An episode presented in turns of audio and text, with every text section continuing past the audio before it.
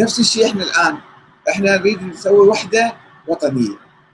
نريد نسوي في العراق يعني وفي العالم الإسلامي نريد نوحد الناس بلا الحروب ونطفئ الحروب المشتعلة في كل مكان في سوريا أو في العراق أو في أفغانستان أو في أي بلد آخر. في اليمن حتى نحتاج إلى وحدة وطنية، الوحدة الوطنية كيف تتحقق؟ باتفاق على دستور وعلى نظام ديمقراطي، مو واحد يصير يطلع السلطة بقوة. ويصير تبادل السلطة، يصير مشاركة، يصير محبة وسلام. يتبادل على السلطة بسلم مو بالعركة مو بالانقلابات مو بالعصابات اللي تتقاتل. يوميا واحد منقلب على الآخر. لا نجي بيناتنا نتفاهم. نخلي فترة كل واحد يجي أربع سنين خمس سنين يجي هذا الحاكم يحكم. عجبنا أو ما عجبنا بالتالي يحكم يستمر أو يروح. فإذا الديمقراطية هي التي تعزز الوحدة الوطنية. والديمقراطية وحدها ما تفيد.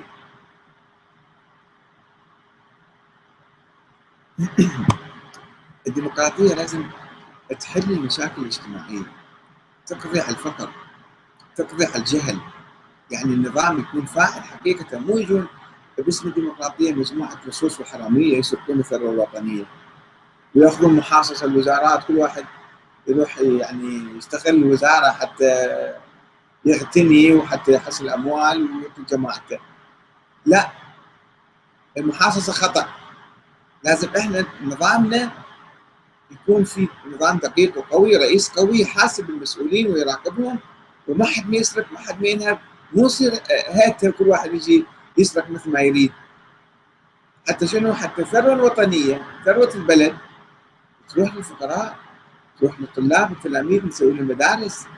الأرامل والأيتام نعطيهم أكل يأكلون عشاء بالليل يتعشرون مو ينامون جوعانين. أو أطفال يقدون بالشوارع.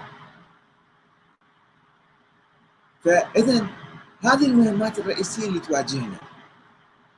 الوحدة الوطنية الوحده وحدة الأمة الإسلامية لازم مو بس وحدة العراق أو وحدة العربية أو وحدة المنطقة لا. الوحدة الإسلامية. لماذا الكراهية بين الأقوام هذا تركي وهذا عزمي وهذا عربي وهذا هندي و... لا إحنا كلنا مسلمين. والعالم كله متحد. الصين ما شاء الله مليار و300 مليون إنسان. دولة واحدة قوية. ما حد يقدر يتقرب من عندها. كذلك روسيا دولة كبيرة وهي قوية.